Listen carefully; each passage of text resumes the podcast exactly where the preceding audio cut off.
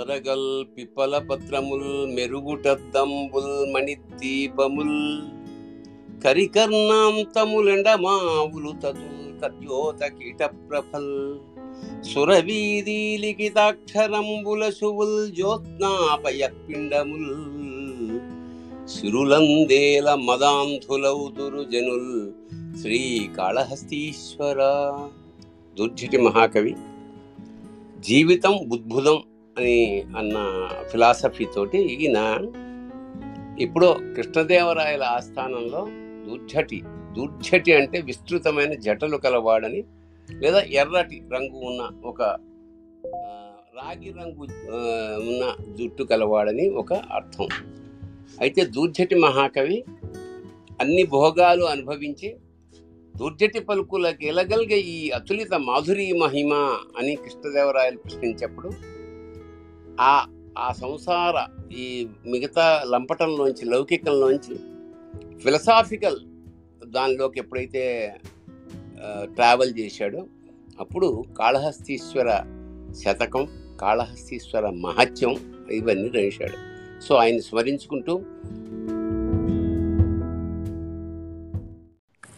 గురువు గారు అలా జరిగింది కార్యక్రమం మిథునంతో మనం ముందుకు వస్తున్నాము so Nag are you ready అండి? ఎస్ ఎస్ యా ప్లీజ్ అండి నాగ్ చెప్పండి. సార్ గురువు గారు అంటే మనకి వాడు పాట సార్, అంటే అంటే డివోషనల్ సాంగ్. తో స్టార్ట్ చేద్దాము అని. Okay okay okay. ఎవరు పాడుతున్నారు? నాకు హాయ్ హాయ్. సార్ నా- నమస్కారం సార్ మన వాల్యూమ్ ప్లీజ్ అబ్బాయి పైకి వస్తున్నట్టు పూల్ చేస్తున్నాను అప్పటి నుంచి తనకి రిక్వెస్ట్ పోవట్లేదు. ఒక వన్ మినిట్ టైం తనకి పూల్ చేస్తున్నాం పైకి. One minute ya. ఆ, వారు సో లేట్ అవుతుంది కాబట్టి? మీరే మొదలు పెట్టండి ఆ గురువు గారు మీరే మొదలు పెట్టండి అంతకంతా సంతోషం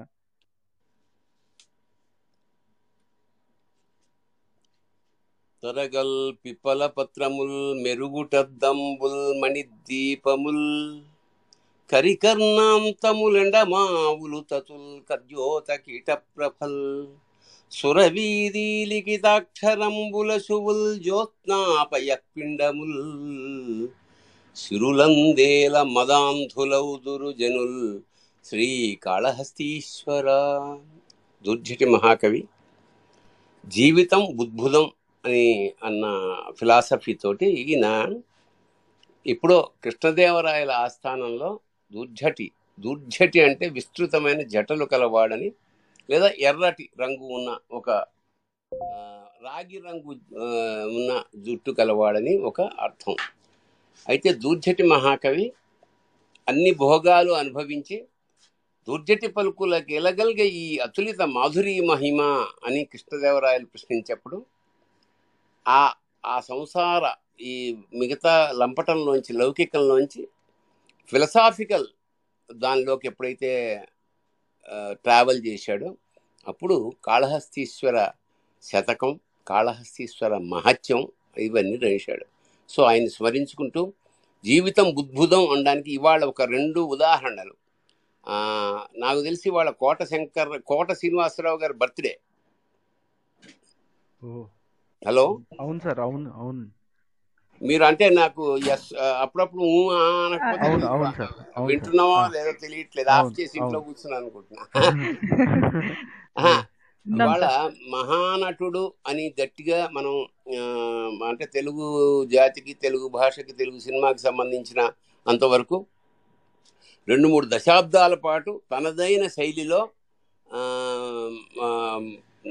నెగటివ్ క్యారెక్టర్స్ని పండించిన ఒక మహానటుడు మాకు సహచరుడు ఆల్మోస్ట్ మా కాలనీలోనే ఉండే కోట శ్రీనివాసరావు గారు. ఆయనకి జన్మదిన శుభాకాంక్షలు. ఇలా మనం తెలియజేద్దాం. అలాగే మంచి క్రిటిక్ మంచి మిత్రుడు నాకు కత్తి మహేష్ వెళ్ళిపోవడం కూడా అదే అదే జనన మరణాల మధ్య అదే కన్ను తెరిస్తే జననం కన్ను మూస్తే మరణం రెప్పపాటు జీవితం అని అలిశెట్టి ప్రభాకర్ చెప్పినట్టు ఈ రెండు ఇద్దరు ఒకరు పుట్టడం ఒకరు వెళ్ళిపోవడం అనేది ఒక విచిత్రమైన స్థితి. ఆ, అందుకని అది దానికి అభినందనలు తెలియజేస్తూ దీనికి విషాదం వ్యక్తపరుస్తూ ఈ కార్యక్రమాన్ని మనం ముందుకు తీసుకువెడదాం. తప్పకుండా సార్. తప్పకుండా సార్. చెప్పండి. మీరు అడుగుతుంటే క్వశ్చన్స్ నేను చెప్తుంటా. లేకపోతే ఏమవుతుందంటే ఏదో ఉపన్యాసంలా ఉంటుందేమో నాకు నెక్స్ట్ ఓవర్ టు రామ్ నమస్కారం తనకల వర్ణ గారు. కలవడం చాలా చాలా సంతోషం అండి. చాలా చాలా సంతోషం మిమ్మల్ని కలవడం. అంతకు ముందు చాలా సార్లు ప్రయత్నించాను కానీ కుదరలేదు నేను హైదరాబాద్. మీరు మీ- మీరు ఉండడం ఇక్కడ నేను బెంగళూరులో ఉంటానండి ఇప్పుడు. నేను హైదరాబాద్లో ఉండగా ట్రై చేశాను మిమ్మల్ని కలవడానికి కానీ కొన్ని సమయాల్లో కుదరలేదు. కానీ మీ మాట వింటున్నందుకు వాళ్ళు నాకు చాలా చాలా ఆనందంగా ఉంది.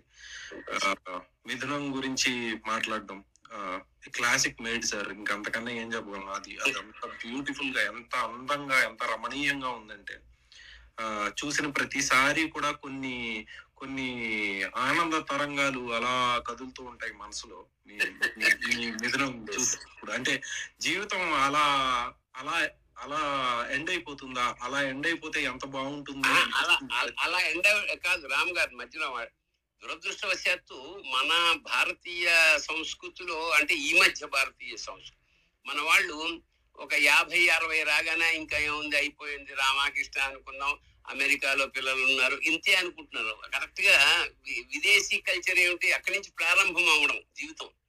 నేను చెప్ప నేను ప్రతిపాదించుకున్న ఫిలాసఫీ ఏమిటంటే అందరినీ మర్చిపోయి అన్ని బంధ ఎన్నో త్యాగాలు చేసి ఉంటారు తల్లిదండ్రులు. అవన్నీ అందరూ అయిపోయిన తర్వాత ఇక వాళ్ళు సపరేట్గా మళ్ళా పునః జీవితాన్ని ఎంత అందంగా కొనసాగించవచ్చు అలా ఉంటుందా అని కాదు. మనం మన చేతిలో ఉంది చేసుకోవడం అనేది.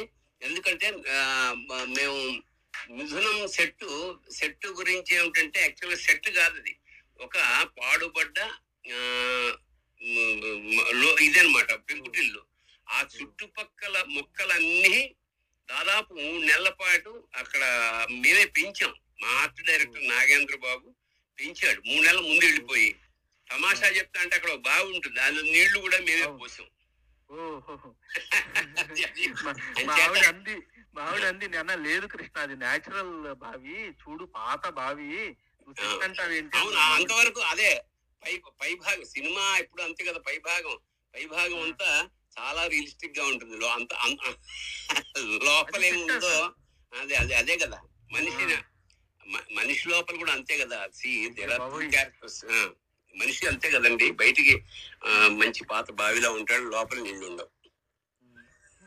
సార్ ఈవెన్ ఆ ఇంట్లో ఇల్లు చూస్తే కూడా అట్టక అట్టక మొత్తం అవన్నీ అవన్నీ అదేనమ్మా. అది పెంకుటిల్లు ఎప్పుడైతే ఉందో ఇంకా అక్కడి నుంచి ఆ మ్యాజిక్ అన్ని మేము చేసేసుకున్నాం అక్కడ. అట్టక మీద ఒక సీన్ పెట్టారు మీరు. అన్ని మూవీస్లో ఒక భార్య అంటే ఏమంటారు ఆ, భోజ్యేషు మాత అంటే మనకి చాలా మూవీస్లో మనం ఏం చూసామంటే ఒక ప్రేమగా భార్య ఒక తినిపించడం గానీ ప్రేమ చూపించడం గానీ ఇవి చూసాం. కానీ ఇక్కడ. మీరు ఏం చూపించారంటే తల్లి కోపడటం కూడా కోపడటం వాళ్ళని కంట్రోల్లో పెట్టడం అనేది కూడా మీరు చూపించారు. ఒక కృష్ణుడిని యశోద ఎట్లయితే ఒక గుంజ కట్టేసిన వెన్న చాలా విషయం తమాషా తమాషా అయిన సంగతి ఏమిటంటే నే ఇది రియాలిటీ. ఇంతకు ముందు అన్ని అన్నం కల్పించి ముద్దలు పెట్టడం అది అబద్ధం. చాలా సినిమాలు అబద్ధం. అలాగే చాలా మంది అనుకున్నట్టు అష్టవిధ నాయకులు అంటే ఎనిమిది రకాల నాయకులే ఉండరు. ఒక్క నాయకే రకరకాల సందర్భాల్లో మారుతూ ఉంటుంది. ఈవిడ ఈవిడ కూడా ఈవిడికి అసలు బ్యూటీ అలగడంలోను ఆ కోపంలోను వాళ్ళిద్దరు దెబ్బలాడుకోవడంలోనే మజా ఉంది. మళ్ళీ ఎప్పుడు కలుస్తారా అనేది కదా అది ఒకళ్ళ మీద ఒకళ్ళకి ఎంత పొజెసివ్నెస్ లేకపోతే అంత అంత దెబ్బలాడుకుని మళ్ళీ సాయంత్రం పూట కలిసేసి మళ్ళీ అది కలవడం విడిపోవడం కలవడం ఇది డైలీ వ్యవహారం కదా ఇది. దాన్ని ఎంత రసరమ్యంగా రంజకంగా మార్చుకున్నారు జీవితాన్ని అనేది నేను చెప్పదలుచుకున్నా. అంటే అక్కడ మీరు ఒక తల్లిని చూపించారు సార్.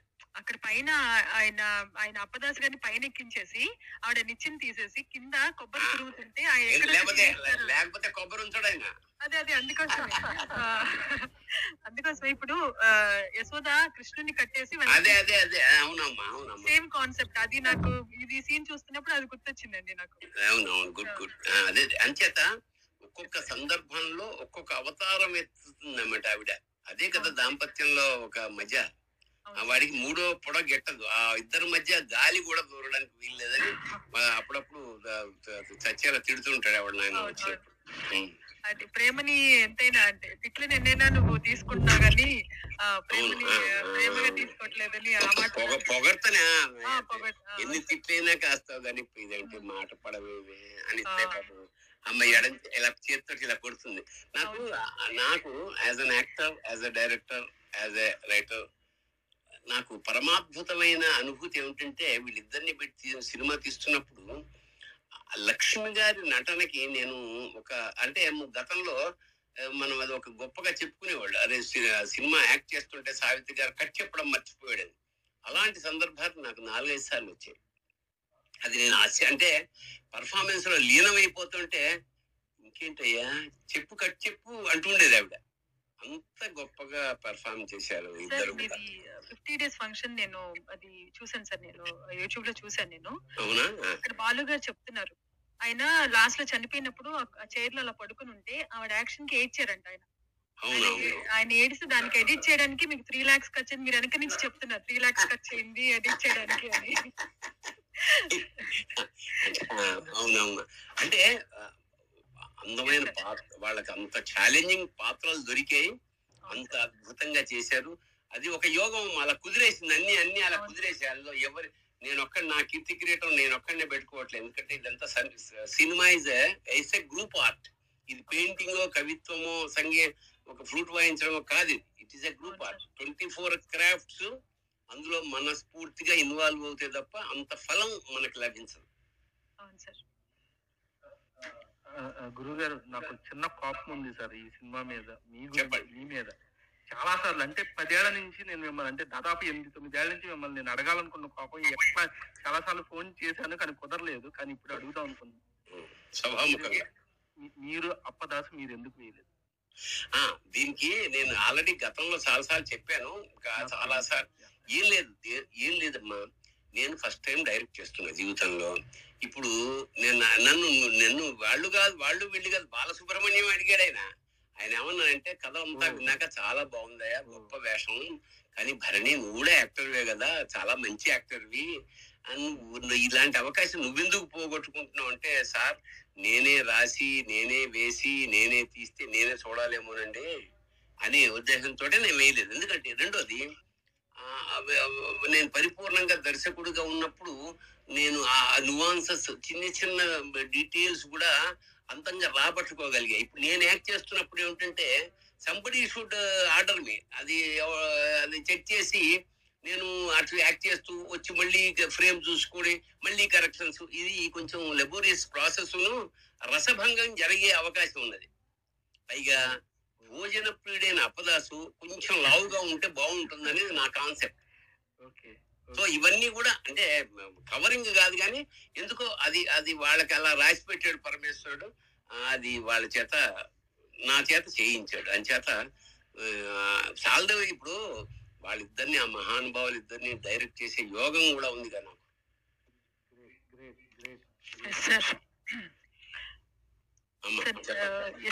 నెక్స్ట్ రామ్ ఇంకేమైనా? నాకు నాకు ఒక ఒక క్వశ్చన్ ఉంది సార్. ఒక ఒక ప్రశ్న ఉంది.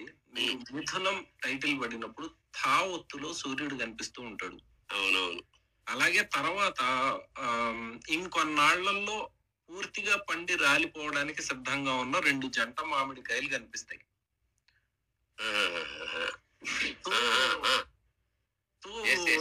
దీని గురించి మీరు ఏమన్నా చెప్తారా? అంటే అది అది యాక్చువల్గా ఆ- అది సూర్యోదయం షాట్లు తీసుకొచ్చిన తర్వాత షాట్లన్నీ తీసుకొచ్చిన తర్వాత టైటిల్స్ చివరికి రాస్తాం కదా.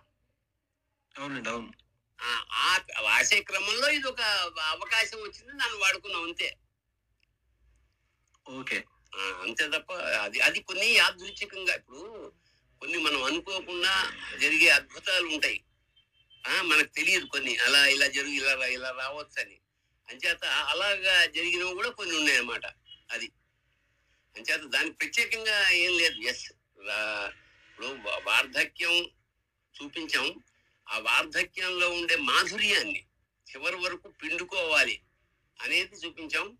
సాగు పట్ల భీతి లేకపోవడం అంటే పక్క వాళ్ళ పట్ల ఇప్పుడు ఆవిడ లా చెప్పే లాస్ట్ డైలాగు చాలా మందిని కదిలించేసింది. ఉదాహరణకి మా ఇంటి పక్కన మేము ఉండే కాలనీలోనే మారుతి గారు ఒక ఆవి- ఒక ఆవిడ ఉంటారు. వాళ్ళ ఆయన పోయారు. క్యాన్సర్ వచ్చి అన్నమాట సరిగ్గా ఈ సినిమా రిలీజ్ అయ్యి వన్ వీక్ టెన్ డేస్ అయింది అంతే. ఆవిడ చాలా చదువు బాగా కంపోజ్డ్ లేడీ ఆవిడ. నేను వెళ్ళి పక్కన కూర్చున్నాను. ఆవిడ అలా నా చేయి పెట్టుకుని చూసావా భరణి? నువ్వు మిథునంలో చెప్పినట్టే బంగారం కరిగిపోయింది లక్క మిగిలిపోయింది అంది ఆవిడ.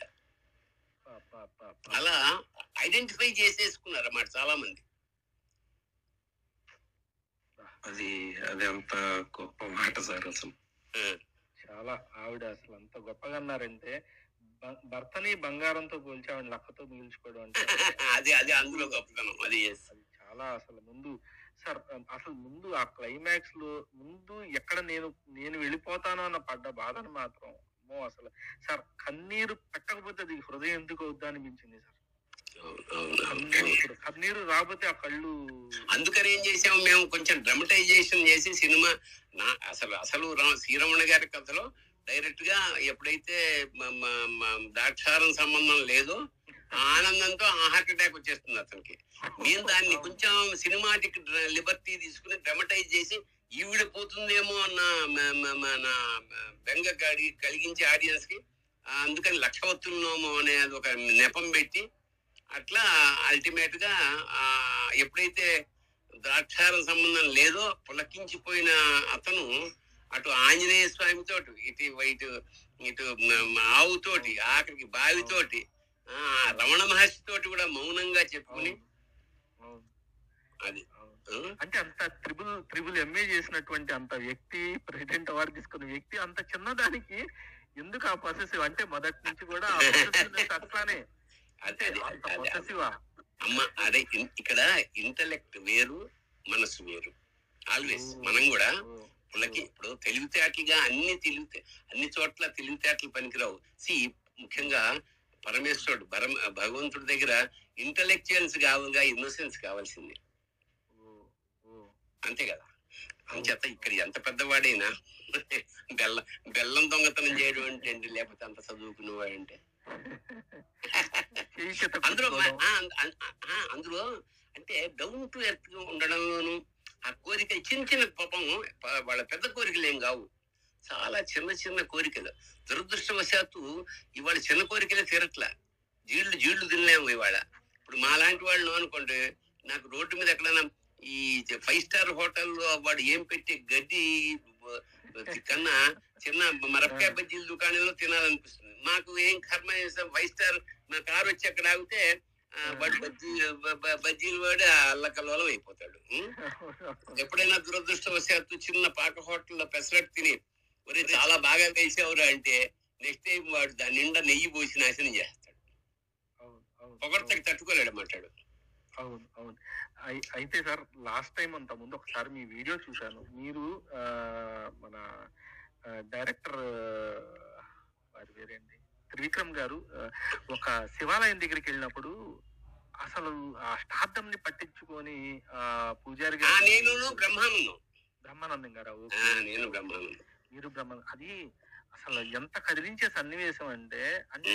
ఆయన అలా ఉండటం మీరు అలా తీసుకోవడం.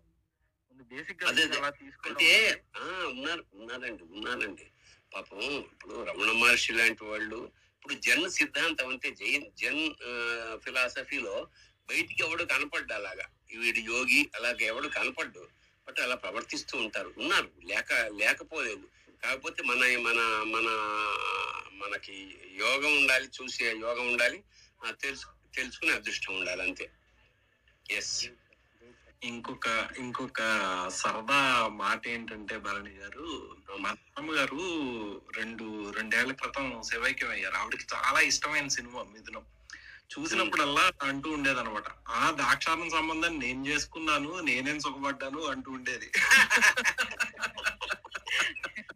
అంటే ఇది ఇది ఇది ద్రాక్షారం అనే దానికి ద్రాక్ష అందరిని ద్రాక్ష పళ్ళు పులుపు అంటారు చూసావు అట్లాంటిది అంతే. ఇది ఒక మిత్ వీళ్ళు ఏడిపించడానికి పాపం అప్పదాసు అంతటి వాడిని ఏడిపించడానికి అది హుక్కు. అంతే. అంతే తప్ప ఆ, అక్కడ ఇంకేం లేదు. అందుకనే చివరన నువ్వేం సుఖపడ్డావే? దరిద్రుడిని నేను నన్ను కట్టుకుని ఏమంటే ఇంతకన్నా సుఖమే ఉంటుంది ఉం? లాంటి పిల్లలు ఉన్నారు. మీ సాహచర్యం ఉంది అని కా- చెప్పిస్తాం కదా? చేత. సార్ అంటే ఈ మీరు నాటకంగా మీరు నాకు ఫస్ట్ అంటే బాగా తెలుసు. నాకు ఎట్లా తెలుసు అంటే మా గురుగారు నూతలపాటి సత్యాన్ని గారు తెనాలండి ఇప్పుడు లేదు స్వర్గస్థులయ్యారు నేను వారి శిష్యుడిని అంటే నేను చిన్నప్పటి నుంచి కూడా ఇంట్లో తిరిగేవాడిని. అంటే నా చుట్టూ ఈ నాటక ప్రపంచం ఉండేది. బుర్రా సాయి మాధవ్ బుర్రా సాయి మాధవ్ అన్నయ్య ఆ, వీళ్ళందరితో తిరుగుతూ ఉండేవాడిని ఆ ఇంట్లో. మ్మ్. శ్రీనివాస్ గారు వీళ్ళందరితో తిరుగుతూ ఉండేవాడిని ఇంట్లో. అప్పుడు అన్ని నాటకాల గురించి ఆయన మాట్లాడుతూ ఉండేవారు. అంటే ఈ జరిగేటువంటి పరిషత్తులకి నేను పక్కన ఆయన ప్యాడ్ పట్టుకొని పుస్తకం పెన్ను కాగితం పట్టుకొని పక్కన వెళ్తా ఉండేవాడిని. ఆ. నాటకాలు మిమ్మల్ని అందరూ ఆ స్టేజ్ మీద చూస్తున్నాను. అక్కడ మీరు అందరూ సక్సెస్ఫుల్. సినిమాలో యాక్టర్ గాను సక్సెస్ఫుల్ రైటర్ గాను సక్సెస్ఫుల్.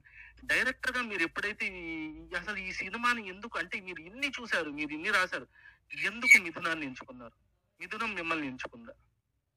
ఇక్కడ జరిగింది ఏమిటంటే నాకు ఒక దుగ్ధ మొదటి నుంచి ఉంది సినిమా ఇండస్ట్రీకి వచ్చినప్పుడు. ఎందుకంటే బేసికల్లీ మేము రైల్వే క్వార్టర్స్లో పెరిగాం. మాకు ఎదురున్న మలయాళీస్ వాళ్ళు ఉండేటప్పటికి నేను చిన్నప్పటి నుంచి రెగ్యులర్ సినిమాల కన్నా కూడా ఈ చండా చెమ్మీన్ లాంటి ఈ కళాత్మక మలయాళ సినిమాలు చూడడం నాకు అలవాటు పడిపోయి సినిమా అంటే ఇదే. మిగతా అంతా ఈ కొట్టుకోవడాలు అరుపులు కేవు కేకలు ఇవి కాదు. సినిమా అంటే అనేది నాకు ఒక పడి ఒక మ- మనసులో ఒక ముద్ర పడిపోయింది అన్నమాట నాకు తెలియకుండా ఇలా సినిమా ఇండస్ట్రీకి వచ్చినప్పుడు తెలుగులో ఇంత ప్రతిభావంతులై ఉండి కూడా ఇంటర్నేషనల్ అవార్డ్స్ ఎందుకు రావట్లేదు తెలుగుకి అన్న ఒక కక్షతోటి నేను అదర్వైజ్ షార్ట్ ఫిల్మ్స్ మొదలెట్టా.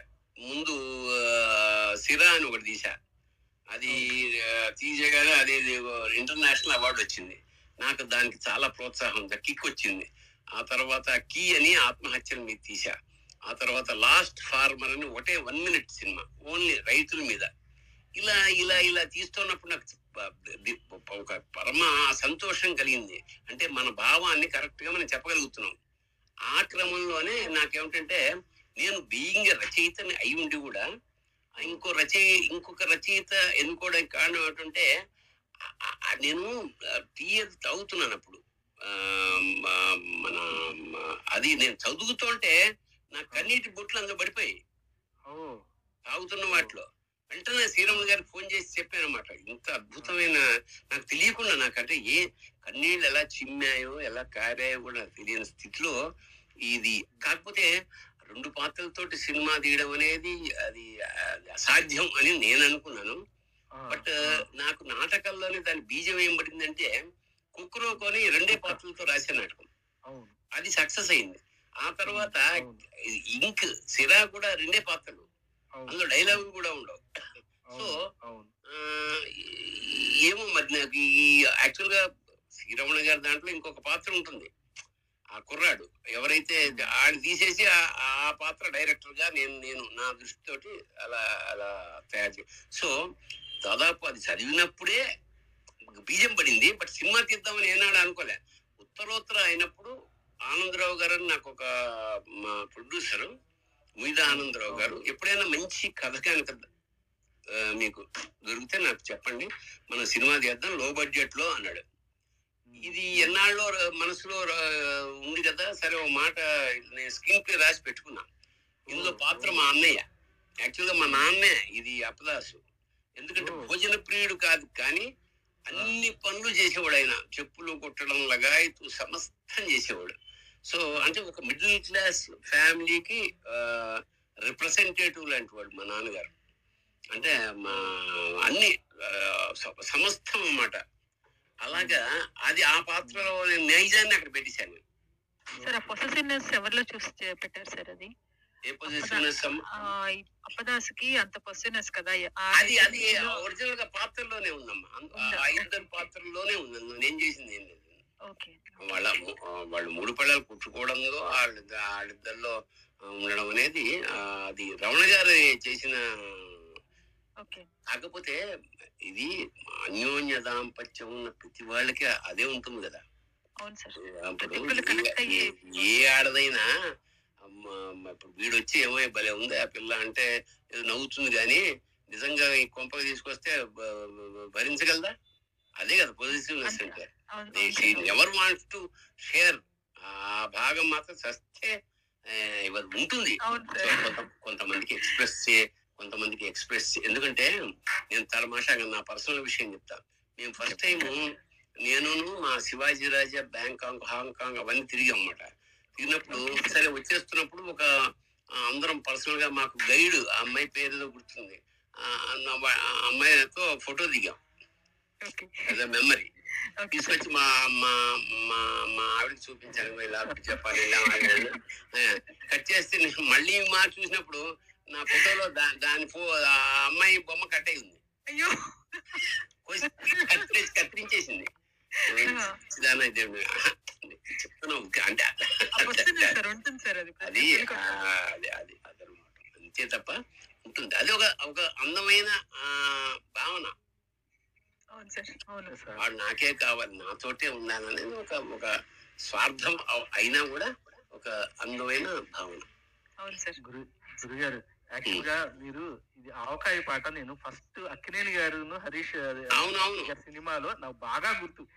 ఆ ఇంట్లో ఆ సినిమా అంటే నేను చాలా చిన్న పిల్లన్నప్పుడు ఆ రోజు నేను పట్టుకున్న పాటని ఎప్పుడు ఆవకాయ పెట్టినా ఈ పాట పాడతా. కాకపోతే ఆవకాయ మన ఆంధ్రులదే గోంగూర మన ఆంధ్రులదే. ఆ రోజు మీరు పాడింది ఆంధ్రులదని. ఇప్పుడు ఆంధ్ర విడిపోయింది కాబట్టి ఆంధ్రదే అని పెట్టారు. అవునవును. అవును. ఎందుకంటే యాక్చువల్గా అప్పటి వరకు పల్లవే ఉంది అది అది మన నాగేశ్వర గారి సారా తాగి నాలికి రాసుకుంటా పాడతారు అవు- అవును. అవును. అది అప్పుడు రాసినప్పుడు అందులో నన్ను చాలా మంచి వేషం అది నాది కూడా. ఏ కాలేజీ బుల్లోడు. ఉంటారు. కాలేజీ బుల్లోడు, అవును అవును. అయితే అన్ని అన్ని పాటలకి ప్యారడీలు రావాలన్న సరదాతో రాసుకున్న పల్లవి అంతే అది. మీరే రాశారు అది. నేనే రాశాను. వేశాక ఇప్పుడు ఇక్కడ ఇది మంచి సందర్భం వచ్చింది. ఎందుకంటే ఇప్పుడు వచ్చిన బాధ ఏమిటంటే ఇద్దరితో సినిమా అనేది ఒక ఛాలెంజ్ ఇందులో ఎన్ని రకాల వనరులు కూరిస్తే ఫుల్ ఫ్లెడ్జ్డ్గా అందుకనే చిన్న కార్టూన్స్ ఒక దాని మీద వాళ్ళ మానవుడు పంపిన కార్టూన్ లాగా అది కోళ్ళతోటి కోడి పుంజు వాళ్ళ సంభాషణ ఇలాంటి మధ్య మధ్య మధ్య మధ్య చిన్న చిన్న గార్లీలు చేసుకుంటూ ఫుల్ నింపాలి కదా ఇద్దరే ఉన్నారు కదా మరి. మన దురదృష్టం ఏంటంటే మనకి సినిమాల్లో శోభనం గదిలో కూడా మనసం కింద ఇరవై మంది డాన్స్ చేస్తుంటారు. అలా దాన్ని ఎలా ఫిల్అప్ చేయాలనే ఉద్దేశంతో ఇలా ఇలా చేశాను అంతే. అంటే అసలు ఆ కరెక్ట్ యాప్ట్ సార్ అప్పటిది అన్న అంటే దాదాపు పాతికేళ్ళ క్రితం పాట. దానిని జాగ్రత్తగా మళ్ళీ స్టాంప్ కలెక్షన్లో దాచుకొని ఇక్కడ పరిపూర్ణం చేశారు. అంటే అవకాశం చూడండి ఎలా కలిసి వచ్చింది. అందు నాకంటే ఇది మీరు చెప్పాల్సింది నేనే ఎక్సైటింగ్గా చెప్తున్నా. ఎందుకంటే నేను దాచుకున్నా. మీరు దాచుకోవాలా? అంటే ఒక సీన్లో చాలా చిన్న పాట అది మీరు తాగుతా లక్షణం ఊరగాయ కదా అయ్యా ఎన్నేళ్ళైనా అంటే ఆ రోజు నుంచి నేను మోస్తున్నాను సార్ ఆ పాటని. ఆ రోజు నుంచి మోస్తా అమ్మ ఎప్పుడైతే కంచంలో పెట్టిందో ఈ పాట పాడేసేవాడిని ముందు. అంటే అంత నచ్చింది సార్ నాకు ఆ రోజు నుంచి ఈ పాట అని చెప్పడానికి ఇది. సార్. తర్వాత ఇందాక మన పాట పాడడానికి వచ్చిన వాళ్ళకి ఏదో టెక్నికల్ ప్రాబ్లమ్ వచ్చి ఇప్పుడే వచ్చారు. యా ప్లీజ్ అండి ఒక్కసారి. నాగ్ గారు నేను నా పరిస్థితి ఏంటంటే నేను షూటింగ్ మధ్యలో. ఈ ఒక సీన్ అయిపోయి రెండో సీన్ వాళ్ళంతా లైటింగ్ చేసుకుంటుంటే ఆ గ్యాప్లో వచ్చి క్యారవాన్లో మాట్లాడుతున్నాను ముందే చెప్పాం మన వాడికి. వంశీమోహన్కి ఇలా ఎప్పుడైనా ఈ తీగ ఎప్పుడైనా తెగిపోవచ్చు అంటే నా ఉద్దేశం ఇదండి కనెక్షన్ చెప్పమ్మా. నమస్కారం సార్. అయ్యా చెప్పండి సిడ్ ఒక్కసారి ఇన్ఫర్మేషన్. షూర్ నమస్కారం తనిఖీల బని గారు. నేను సిద్ధార్థనండి. నాగ్ ఇక్కడే నేను కలిసిన మాట క్లబ్ హౌస్లోనే నేను తన career music career two thousand టెన్లో స్టార్ట్ చేసి ఇప్పటి వరకు టూ థౌజండ్ ప్లస్ రెండు వేల పైన షోలు లైవ్ షోస్ హైదరాబాద్లో ఇచ్చాడు అనమాట తను వర్ణం బ్యాండ్ ఈవెంట్ మేనేజర్ చేస్తూ ఫ్యూచర్లో తన సొంత ప్రొడక్షన్ కంపెనీ పెట్టుకుందాం అని చెప్పేసి అనుకుంటున్నమాట. మీకోసం ఇక్కడ మా కృష్ణ అయ్యో అబ్బాయి లేడు. తను నాగ్ని పట్టుకొని తంకిల్ బర్ని గారు వస్తారు. ఫస్ట్ ఏమంటారు దేవుడి పాటతో స్టార్ట్ చేయడానికి రా నువ్వు మీ ఫ్రెండ్స్తో అని చెప్పేసి మీకోసం అని ఎక్స్క్లూజివ్ వచ్చి ఇక్కడ చేస్తున్నారండి. అండ్ ఇట్స్ అన్ ఆనర్ అండి మీ ముందు మేమందరం. థ్యాంక్ యూ అండి. నాకు సో సెడ్ ఆల్రెడీ ఇందాక సార్ స్టార్ట్ చేశారు కాబట్టి సార్కి నచ్చిన ఇళయరాజా గారి కంపోజిషన్లో ఒక పాట ఉంది. ఆ పాటతో స్టార్ట్ చేద్దాం అని అనుకుంటున్నాను. నాకు ఫలానా అని ఏం లేదమ్మా. మంచి సంగీతం ఏదైనా ఇష్టమే. Okay sir Rajesh there ya ya. Yes please start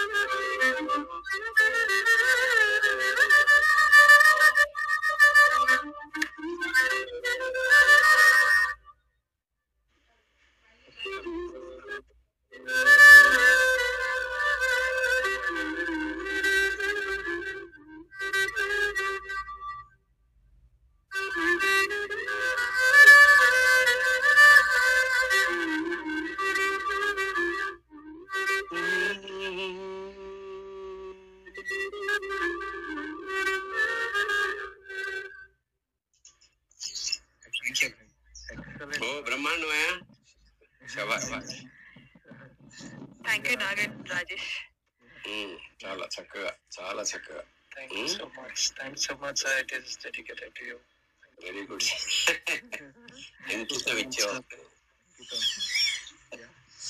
sir వీళ్ళు ఇలానే ఒక రోజు ట్వంటీ ఫోర్ అవర్స్ పైన ఒక రూమ్ నడపనమాట ఒకటి మ్యూజిక్ నడుపుతూనే ఉన్నారు. రిక్వెస్ట్ తీసుకోవడం పాటలు పాడుతూనే మ్యూజిక్ నడుపుతూనే ఉన్నారు అనమాట నాకు ఇంకా వాళ్ళ క్రూ అంతా ఫ్రెండ్స్ అందరు కలిసి. ఇంకా చాలా మంది సింగింగ్ చేశారు ఇలానే వాళ్ళ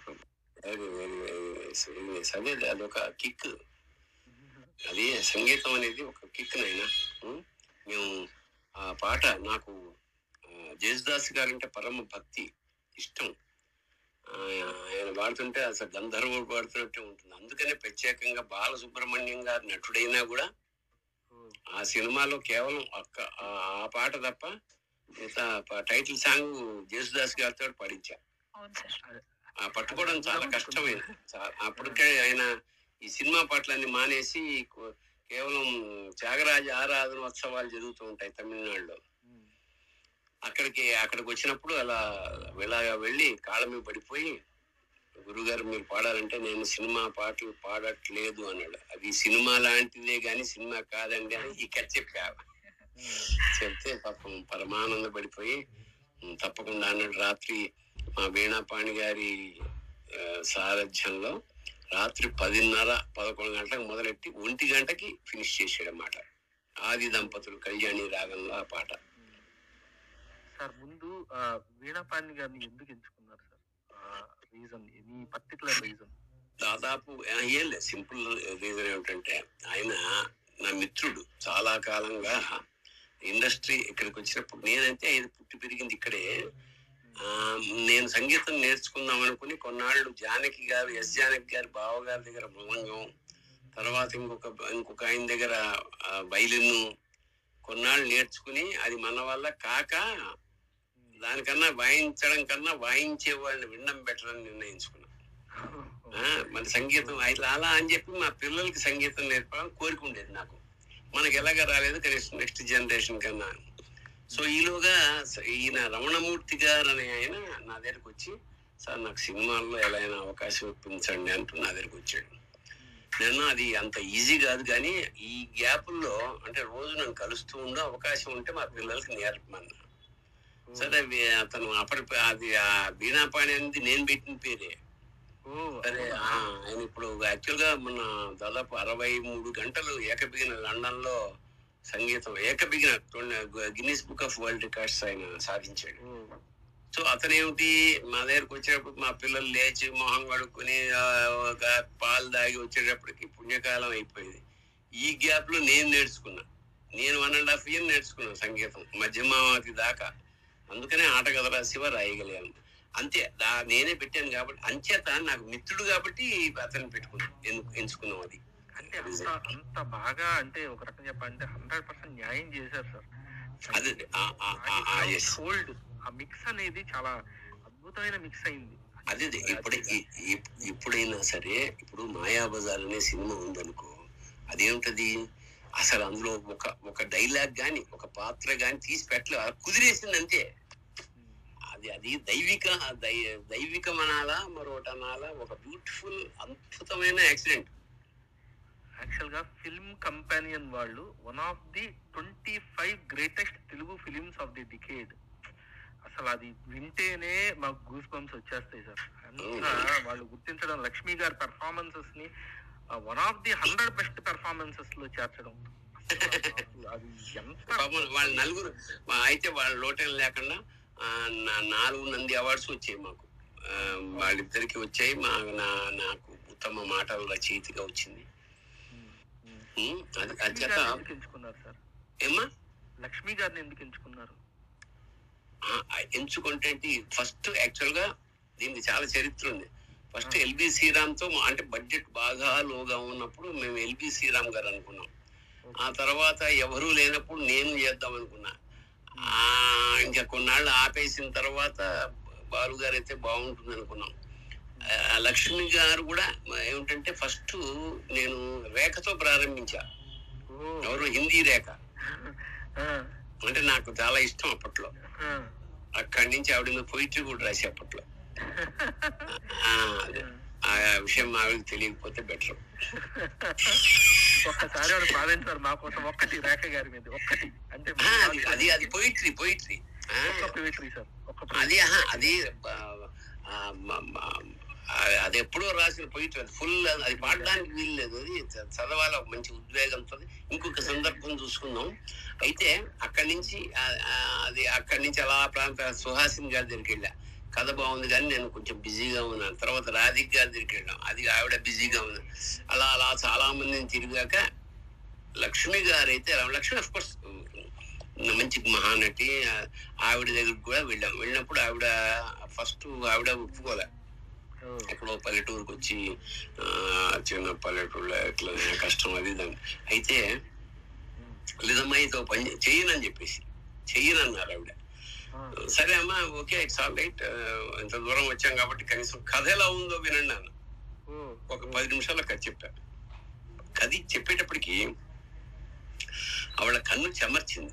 చెమర్చి ఆవిడ మనసులో మాట్లాడుకుంటున్నట్టుగా ఆవిడ బయటికే ఏమందంటే లక్ష్మి వెనక్కి తిరిగి చూసుకుంటే ఇలాంటి సినిమా నీకు ఒకటి ఉండాలి కదా కెరీర్లో అని తనలో అంటే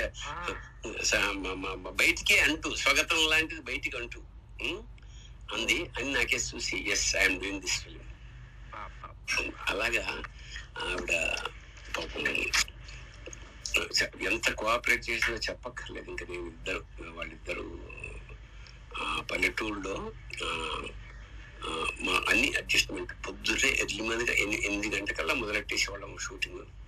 ఏదైనా నా జీవితంలో అదొక అది బాలు గారు అదే మాట అన్నాడు ఏమైనా భరణి ఎప్పటికైనా సరే నా జీవిత చరిత్ర రాస్తే మిథునానికి ముందు మిథునం తర్వాత అని రాస్తాను. ఎంత అదృష్టం సార్ ఆ మాట. ఎంత అదృష్టం గురువు గారు అలాగే మేము ఒకసారి వేదిక మీద అక్కడ కూర్చొని పెద్ద సభ జరుగుతుంది. జరుగుతుంటే వేదిక మీదకి ఇన్ని పిలవాలి. జనరల్గా ఇప్పుడు ఎలా పిలుస్తారు ఆయన్ని? గాన గంధర్వ అన్ని వేల పాటలు పాడిన బాలసుబ్రహ్మణ్యం గారిని వేదిక మీదకి ఆహ్వానిస్తారు. ఇట్లా అనాలి కదా? కానీ ఆ రోజు తమాషాగా ఆ, మన అప్పదాస్ గారిని వేదిక మీదకి ఆహ్వానిస్తున్నాం.